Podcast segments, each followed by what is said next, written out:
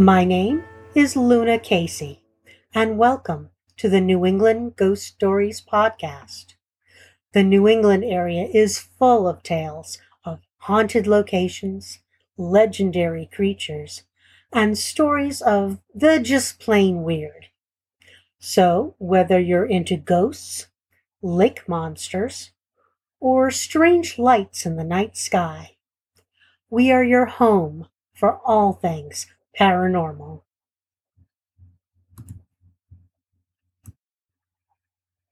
Welcome to the season premiere of the New England Ghost Stories podcast. With a population of under 2,000, the section of Burrillville, Rhode Island, known as Harrisville, is for the most part quiet and peaceful. Here you'll find the Harrisville Waterfalls, swimming in Spring Lake, and colonial era farmhouses. One such house is the Arnold Estate, but you might know it better as the Conjuring House. Thanks to the feature film released in 2013, which detailed the supernatural torment suffered by the Perron family during the 1970s, the house is considered the most haunted house in America. The land that the house sits on was deeded in 1680 to the Richardson family, who followed Roger Williams after he was expelled from the Massachusetts Bay Colony and went on to found the colony of Rhode Island. The original estate encompassed more than a thousand acres, which were eventually parceled off to families in the area. The house as it now stands was completed in 1736, 40 years before the signing of the Declaration of Independence. Because women had no rights to property at this time in history, their estate transferred through marriage from the Richardson family to the Arnold family. As Quakers, they were likely abolitionists who used the property as a stop on the Underground Railroad, helping runaway slaves along their path to Canada. This homestead has survived the Revolutionary War, the Civil War, and the unbridled growth of the industrial age in America. It has endured relentless storms, including the hurricane of 1938, which destroyed many homes in southern New England. The barn on the property survived because it was built by a shipwright and was constructed with bowed beams that literally sway with the wind. Eight generations of one extended family had lived and died in this house, and apparently some of them never left. Seeking to move the children to a quieter home life in the country, Roger and Carolyn Perron purchased the home in the winter of 1970. The 10 room country home had plenty of room for their five daughters to roam about and play. Nancy and Christine Perron shared one room, Cindy and April another, and Andrea, the oldest, had a room all to herself. The Perron family began to notice odd things from the first day they moved into the home. They would soon learn that there were many spirits present in the homestead. And as often happens with hauntings, the ghosts were harmless at first. The one ghost smelled of flowers. Another would gently kiss the girls good night in their beds every night. Another appeared to be a small, young male that the girls would watch push toy cars around the room. One apparition was actually helpful. The parents would often hear sweeping noises coming from the kitchen. When they entered the room, they would find the broom had been moved to a different spot in the room, with a neat pile of newly swept dirt sitting in the middle of the floor, just waiting to be deposited into the trash can. Manny was another spirit that the young Perron children often saw. Manny was believed to be the spirit of Johnny Arnold, who had committed suicide by hanging himself in the attic of the house in the 1700s. Manny would appear before the children, often standing nearby, quietly watching them while they were going about their daily activities. He had a crooked smile on his face, and he seemed amused at the children's play. If they made eye contact with Manny, though, he would withdraw from sight just as suddenly as he would appear. But the activity soon began to escalate. Beds would levitate several inches off the floor. Telephone headset, handsets would hover in the air and slam down onto the phone base whenever someone entered the room and various household objects would glide around the house on their own. Often chairs would be pulled out suddenly from beneath the unsuspecting guest, and pictures would tumble from the walls. The parents once reported seeing an orange ooze blood and a wall dissolve into nothingness. Something would yank the girl's legs and hair during the middle of the night. The front door would bang with such force that the entire house would shake. Doors would slam shut on their own. Others would stay frozen open, no matter how much force was used to try and close them. One entity routinely kept the family awake as it continually cried out in the night, Mama! Mama! One of the parents recalled seeing a spirit who appeared to be about four years old, roaming the house crying, calling for her mother. Another spirit tortured poor eight year old Cindy, telling her over and over, There are seven dead soldiers buried in the wall. Andrea Perron, who authored a book about their experiences in the home called House of Darkness, House of Light, hinted that one spirit may have molested some of the young girls. When asked about this spirit during an interview, she answered cagily, Let's just say there was a very bad male spirit in the home with five little girls. She also describes her childhood home as a portal cleverly disguised as a farmhouse. When we return, we'll learn how Carolyn Perron strove to find answers to what was happening in their home. And now, back to our story. As the activity continued to escalate, Carolyn Perron searched for answers about what was happening in her home. She began by looking into the history of the property. She discovered that eight generations of families had lived and died in the old Arnold estate, including Mrs. John Arnold, who, at the age of 93, hung herself from the rafters of the barn other unfortunate losses of life on the estate included several suicides, the rape and unsolved murder of 11 year old Prudence Arnold, two sudden drownings in the creek located near the house, and four men who mysteriously froze to death on the land. The Perrons also learned that every occupant of the old Arnold estate, with the exception of a local minister and his family, had reported supernatural phenomenon on the house.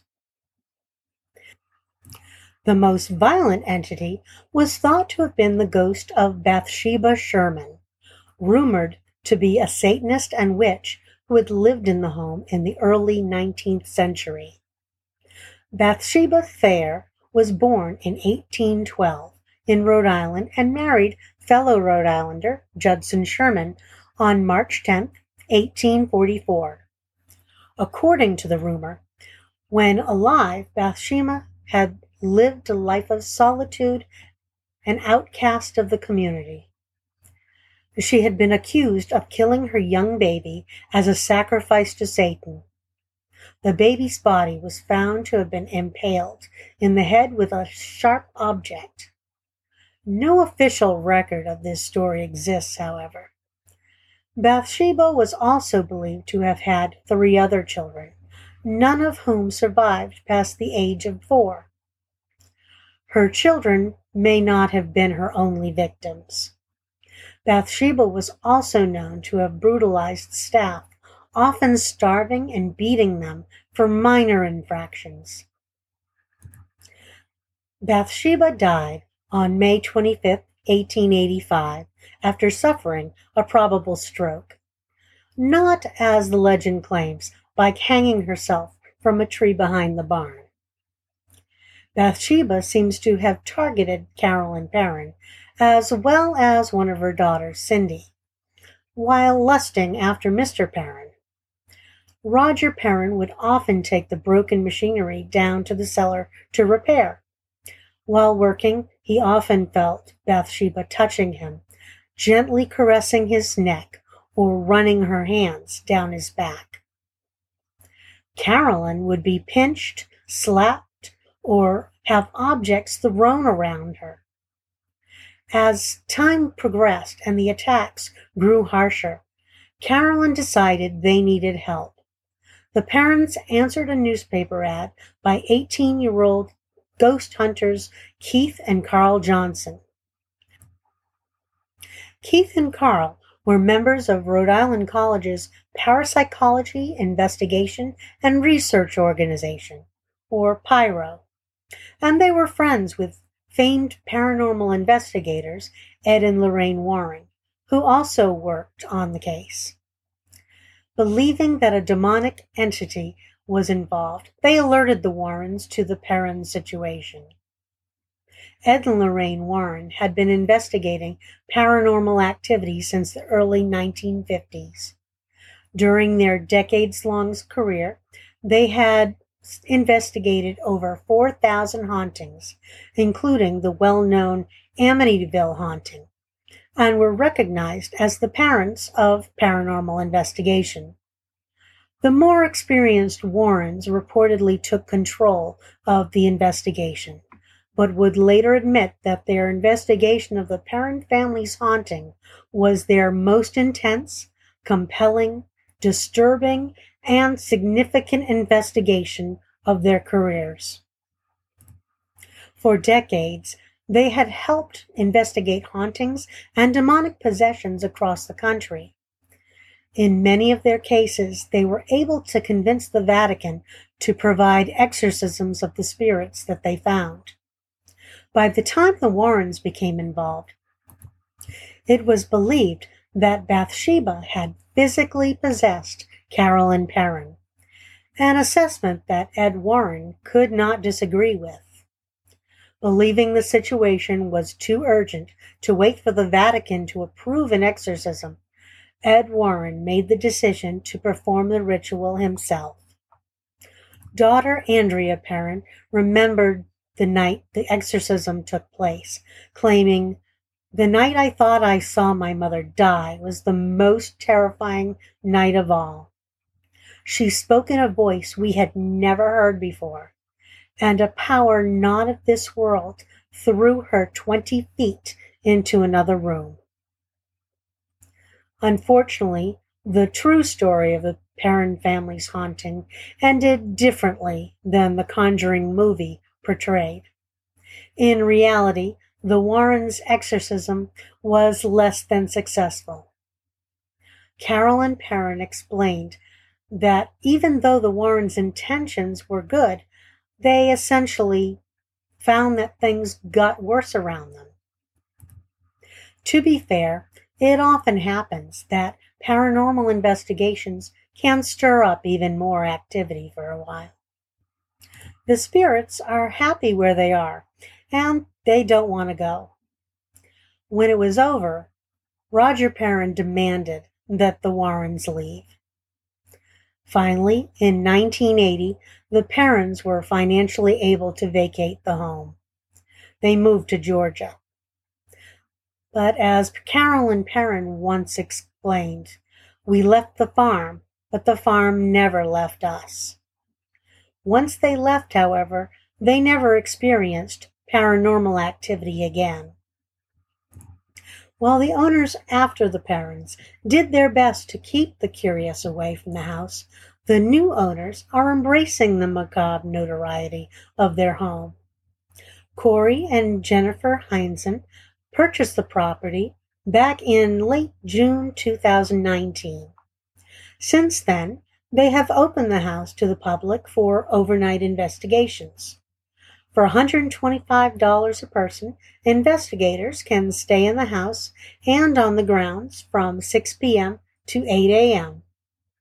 Corey Heinzen is a paranormal investigator himself with around 10 years' experience, having investigated some of the most well known paranormal locations across the U.S., such as Pennhurst Asylum, Waverly Hills, Houghton, the Houghton Mansion, and Eastern States Penitentiary, just to name a few.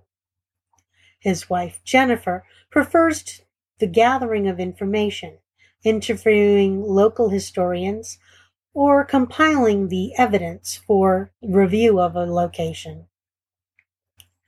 Although the movie depicted demonic goings on in the house in the 1970s, Corey Heinzen said the spirits there today are benevolent.